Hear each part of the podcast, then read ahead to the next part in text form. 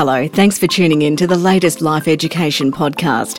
I'm Tracy Challoner, and today we're talking about coping with the new normal, how to help kids adjust to being back at school amid a global pandemic. It's been a pretty tumultuous year for both parents and kids, with many families experiencing job losses, the trials of homeschooling, separation from extended family, and a lot of uncertainty. My guest today is Dr. Judith Locke. Judith is the author of the book The Bonsai Child, as well as being a regular media commentator. She's a former teacher, workplace trainer, and she presents parenting workshops across Australia. Hi, Judith. Thanks for being with us. My pleasure. Sounds like you wear a lot of different hats. Uh, yes, yes, yeah. No, no, that's good. I, I, I wear them all at once at, at times. Keeps you busy. Oh, yeah. Well, Judith, the feedback that schools have been sharing with us at Life Education is that isolation, increased financial hardship, as well as the relentless media focus on COVID 19 is contributing to stress and anxiety within families, which in turn is impacting on children's well-being. Has that been your experience in your own clinical practice? Look, a little bit, but not as much as you would think. Uh, what I've found mainly is that some children thrived in it. So I, I think it's very hard to sort of uh, say all children had a challenge. I think some kids loved being at home, setting up their day, doing their schoolwork at either seven in the morning or 11 o'clock in, in the daytime. Um, and so I, I'm not sure that's students were as impacted possibly as parents. I, I definitely think parents have felt the challenges of school at home felt the financial difficulties. Some have lost their jobs, and some have sort of really had to work very hard to keep up their jobs going in such a sort of tricky climate. So I definitely have seen it much more the challenges experienced by parents than by students. But of course, there have been some students who have really missed the socialising and things like that. It has been a juggle for parents, hasn't it? Trying to deal with yeah. their own jobs if they've still got them and homeschooling, particularly for primary mm. school school kids. So tricky. Um, even though the coronavirus risk to children is said to be low, kids have been hearing so many messages about physical distancing, hand washing, sneezing and coughing the right way. And it is important that kids get those messages. But on the other hand, we don't want them to develop a sort of germ phobia or a fear mm-hmm. of being in the school ground or public places. How do you get the balance right as a parent? I find generally the children who have got extremely worried about it are probably the ones who are tending towards anxiety previous to this. So I, I I mean, it's funny if you walk anywhere near groups of school children and things like that. I think uh, social distancing is the last thing on their mind. I think they're, they're, much more concerned with sort of chatting with each other and things like that. So I think the majority of them have sort of been a little bit unaffected by this, but I think there have been some children who have really reacted strongly to it. And it's likely that they had a pre existing anxiety sort of issue, particularly those ones who have become very germ phobic and things like that. I mean, and let's face it, some parents have become the same way. And, and to a certain degree, you have to be germ phobic, but um, when it's taken to an extent where the child doesn't want to go anywhere for fear of catching something or they're over washing their hands, then it can be very challenging. Mm-hmm. So generally, uh, I sort of war- have warned parents about not going overboard with your kind of threats of what will happen if they don't wash their hands properly. And I think sometimes parents can give very extreme advice, you know, you'd better do this or else, and give a sort of message of great doom and gloom. And I think if you've got a child who tends towards anxiety, that's going to be the worst thing for them because they're likely to get much more worried about the event than they should. Yeah, so remind them to wash their hands, but try not to be too heavy handed about it.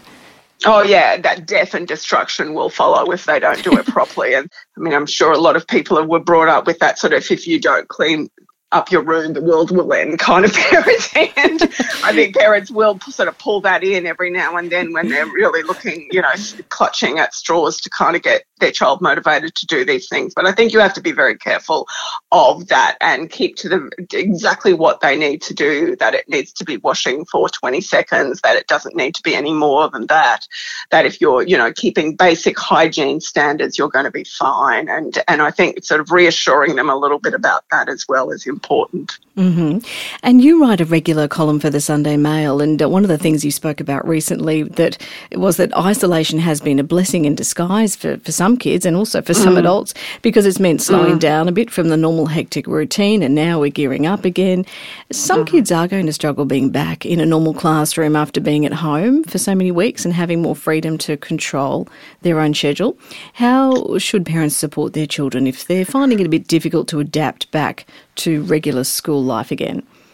Well, it's it's a couple of things. I, I think first of all, a lot of them have. Um, it depends on how much structure you have in the home. Now, there's a lot of parents that tell me that their child is perfectly behaved at school, but very badly behaved at home, and I think often that probably indicates that they do have uh, self-regulatory skills and you know the skills to sort of behave appropriately but possibly parents haven't set up the right conditions in the home where the child feels the same need to sort of behave appropriately and do things on times and so basically um, follow instructions. So I found that the parents who were most challenged by isolation were the ones who didn't have those sorts of rules and didn't have their child going to school and kind of getting that structured, disciplined kind of place. And so without that kind of positive influence, um, children were much more badly behaved. So I think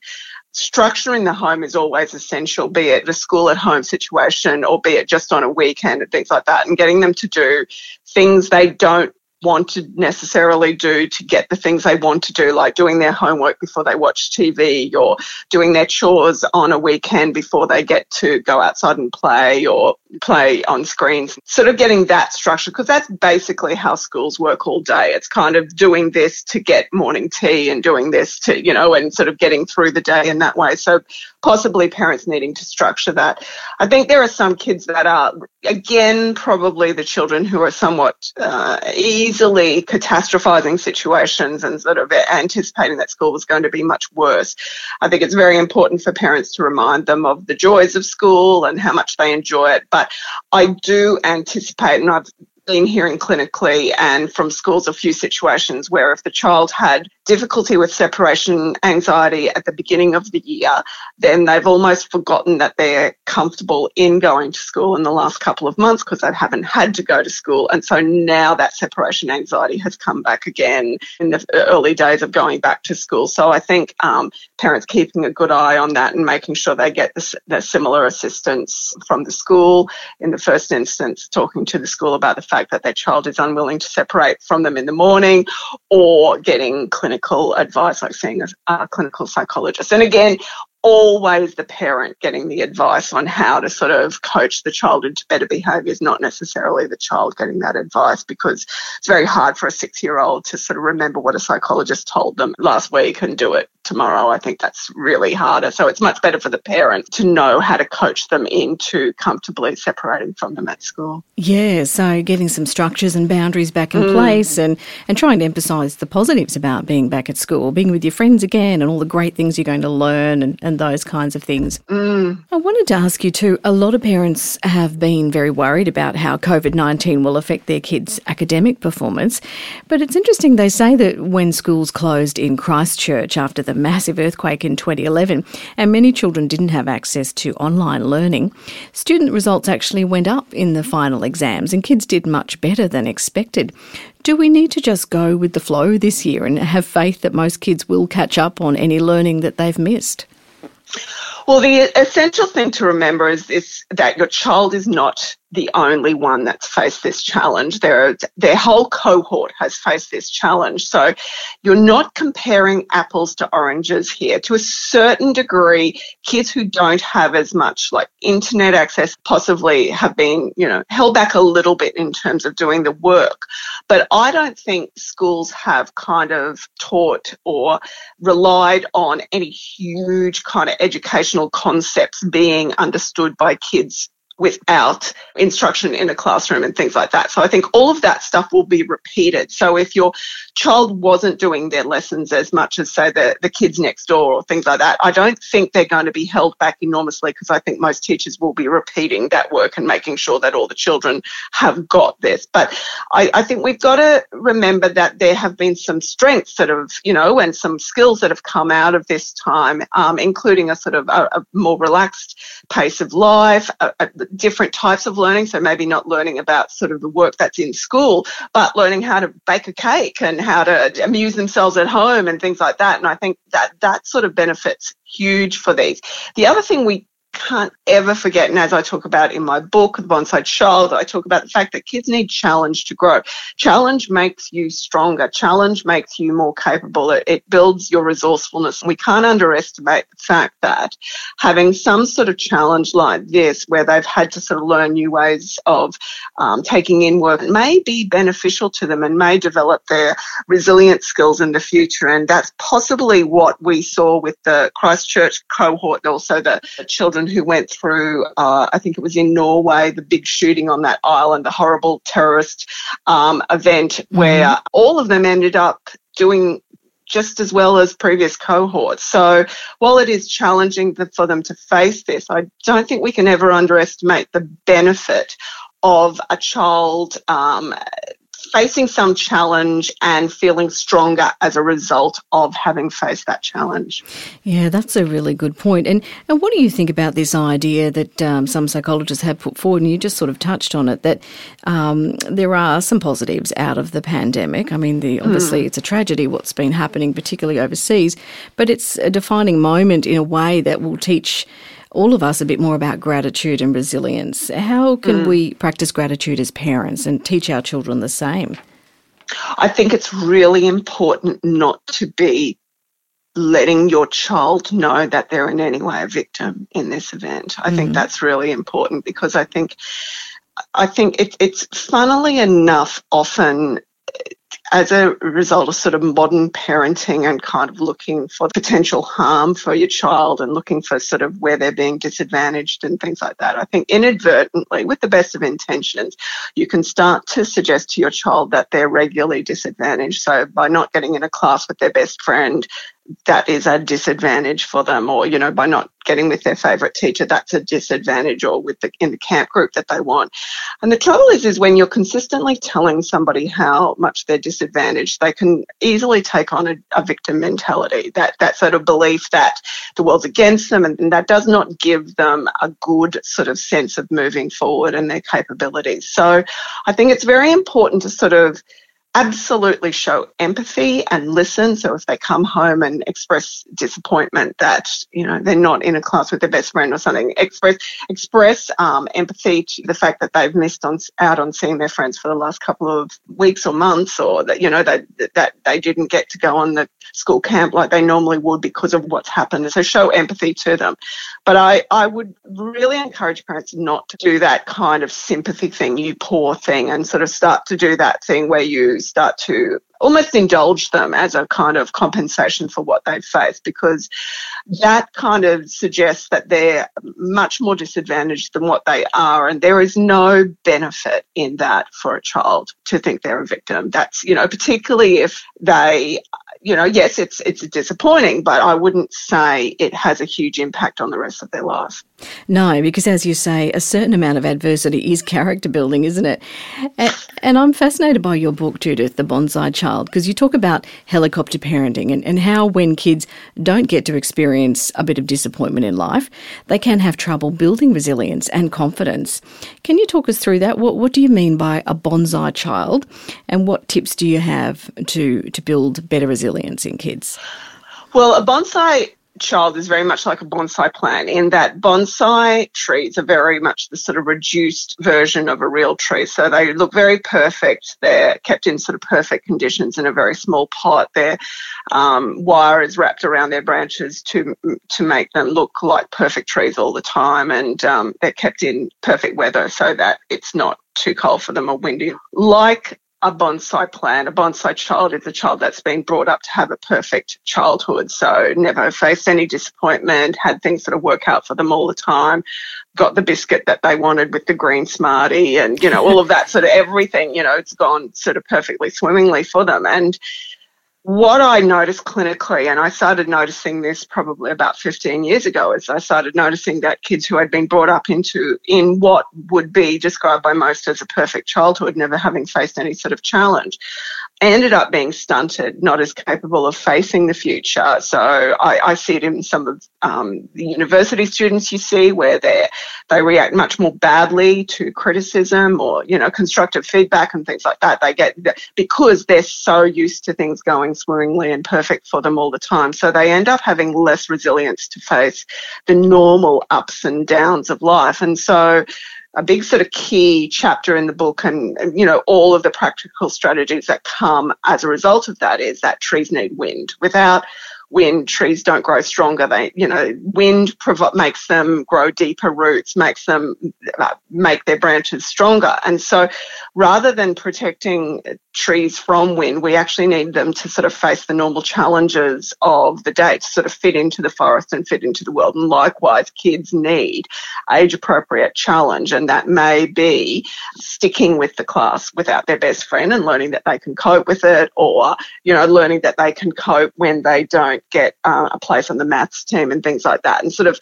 learn, and that's going to make them much more confident to face the rest of their life. So we've sort of miss it's in with the best of intentions to give them this sort of happy praise filled, you know, achievement filled lives, but I just know those children aren't as prepared for what life is invariably going to be, you know, mm. you know, unless you can sort of be with them every moment of the day, which is why we're helicopter parenting first came from is that parents were still hovering around their kids in university years. So still, you know, calling lecturers, and they still do now, you know, calling lecturers and asking them to, you know, ex- get their child an extension and things like that. And we, oh and university lecturers were looking at this and going, well, this is developmentally inappropriate. Why has it happened? And it's because they were, you know, the, the hovering that occurred early on is not let go over time. And so, but it's not just universities, workplaces now are getting phone calls from parents as well. Oh, gosh. In fact, somebody told me a story about a parent showing showing up recently for a job interview saying that, oh, my child's not free for the job interview, but I know all about them so I can do the job interview. Oh, so, oh that's terrible. can you imagine how mortified you would be? How embarrassing. anyway. I think as parents, the key is knowing when to hold back and when to step in. And that example you give of well meaning parents wanting to get their kids in the same class as a friend or even requesting a particular teacher for their child, yeah. I've heard so many stories yeah. like that. Well, and the other thing you can't forget in this is every time you step in, you suggest your child can't cope. And so the message you send, it's not just making things better for your child, it's actually sending your child the message that you can't cope. So if every single time you go to the petrol station with your partner, your partner fills the car, over time, what ends up happening is you start to think you can't fill the car. Do you know that it is a mm. job that only they can do? So even with the best of intentions over time, you can start to suggest people are less capable. And so it's not really a voting of confidence to suggest your child can't cope without being their best friend. And you know, they, they it stops them developing new friendship skills because a lot of times every, you know, if that child stays with that best friend throughout their schooling, it, they have to kind of stick with that best friend for the rest of their life unless they learn how to make new friends and, you know, or cope when their best friend's not in the room with them. Yeah, for sure. And you've also talked about how doing things that are outside of the comfort zone is a big part of a child's development. And yet, as a society, we've become so safety conscious, so much so that nowadays we often hear people complain that some public play spaces have become downright boring for kids because we are so risk averse. What is the benefit to kids in being able to take part in those slightly thrilling but fun activities that we remember so fondly from our own childhoods? It's so important for kids to feel some fear. It's really important. One of the most um, beneficial things of a child climbing a tree and facing, you know, the challenge and being a bit scared on stepping up onto that next branch is learning that they can cope with a little bit of anxiety. If you give them a life with no anxiety whatsoever, you know, no fear, no great, and I know I wrote a column on this, even doing something like as an adult, jumping across a creek from stone to stone and getting that slight fear, you realize very easily you can sort of get in, get into this life where you're not feeling any fear. And so then fear can feel really dangerous for you you know so then yeah. you as soon as you feel a little bit of it stop doing it. You go oh i can't do that. I can't face that. Because the less you feel fear the less you realize you can actually cope with it. And so sometimes you know one of the greatest benefit of kids kind of doing that the tree climbing and monkey bar moving across and all of that sort of stuff when they're facing something or even learning to ride a bike when they're facing something where they get that sort of rush of adrenaline that comes with fear, they've got to learn that they can cope with it because if not, when they stand in front of the class to give their talk on what they did on the holidays or whatever it is, yeah. when they get that immediate sort of first bit of fear, which will always happen, mm-hmm. you know, mm-hmm. when you're speaking in front of, well, for most people, not yeah. all, of course, but you will think this is a terrible thing because fear is not an, is not a comfortable feeling for mm-hmm. you. You mm-hmm. don't realize you can sort of cope with it. And so what will end up happening is they will reject anything that involves fear.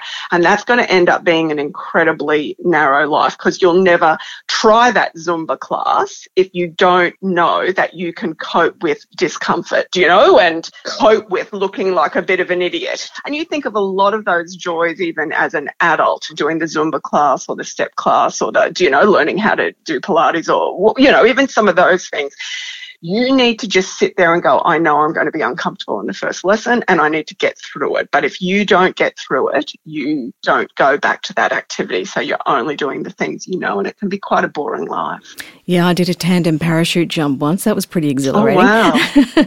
yeah, but wow. One of my most vivid childhood memories is climbing those big fig trees down at Wellington Point on Brisbane's Bayside.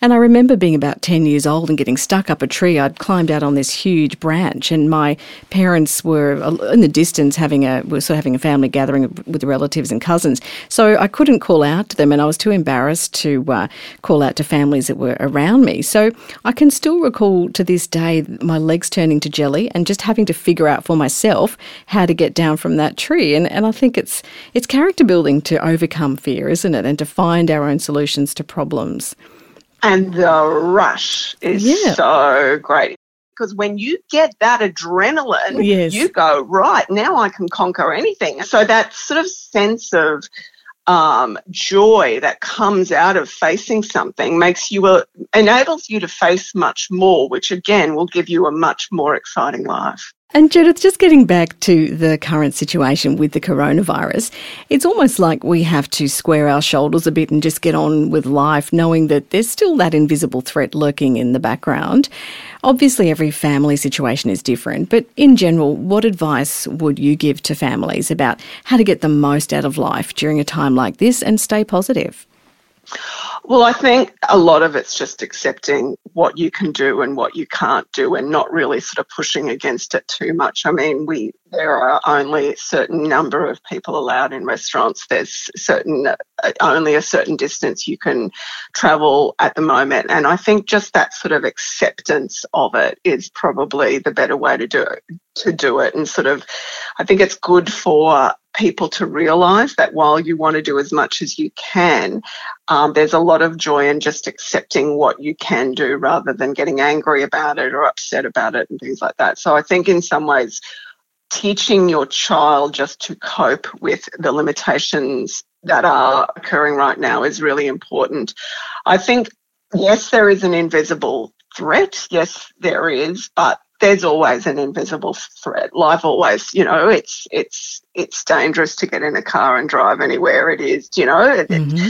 And if you've ever watched any of those shows like Six Feet Under, you know, and you see them happily play a game of golf, you know, a golf ball's about to hit somebody, yes. you know, like you, you, you, it's kind of like there's risk in life. That's life. And mm. to to make a child over aware of risk on a regular basis to a point where they start living a more narrow life is not good. So I think weirdly enough, um, as long as you are doing everything that the authorities tell us to stay safe. I think moving forward with this is all we can do. You know, we mm. can't, mm. I don't think we should be too overwhelmed. And look, I've got to say, there's probably, of what I've seen, equal positives out of this. I that jigsaw you cannot buy a jigsaw puzzle, you know, in I any know. capital city in Australia. Everyone's doing jigsaws at the moment. Such a great sign because that is such a beautiful activity for families to be playing. Or you know, even board games have been quite hard to sort of get, or or sidewalk chalk. There's so much stuff you can't buy right now because kids are doing those sorts of things and families are doing those sorts of things. Mm. And I think mm. if there's anything to be taken out out of this is remember the joys of that family time and don't lose it as the world opens up. You can still um, be doing those sort of quiet times. I often suggest that at least a couple of hours every weekend should be screen free, doing those, you know, sport outside or, you know, playing board games and things like that. And I think we cannot lose that. I think there have been some joys in this. You know, there's been challenges, of course, and people have lost loved ones, which we can never underestimate. But there have also been some benefits benefits as well. So we've got to sort of hold on to those as much as we can. Absolutely. And it's like that saying, it's often the simple things in life that are the best. Absolutely. Who knew jigsaws were that fun?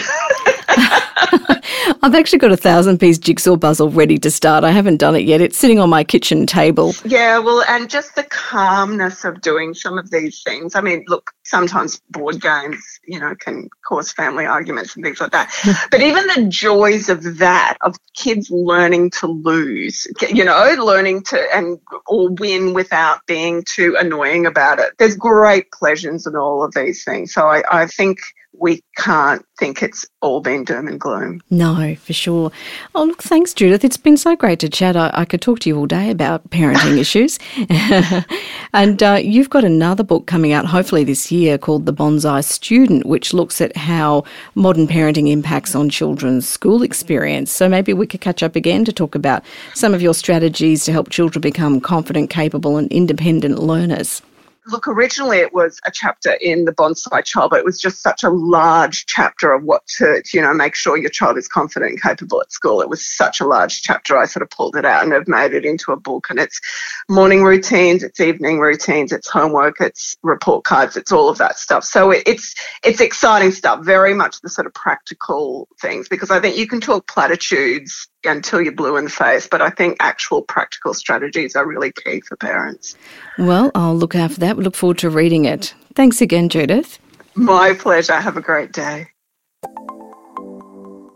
You've been listening to the Life Education Podcast, and my guest today was Dr. Judith Locke, clinical psychologist, author, and parenting expert. I'm Tracy Challoner. If you like our podcast, check out the other podcasts in the Life Education series. Until next time, great to have you with us. Thanks for joining us.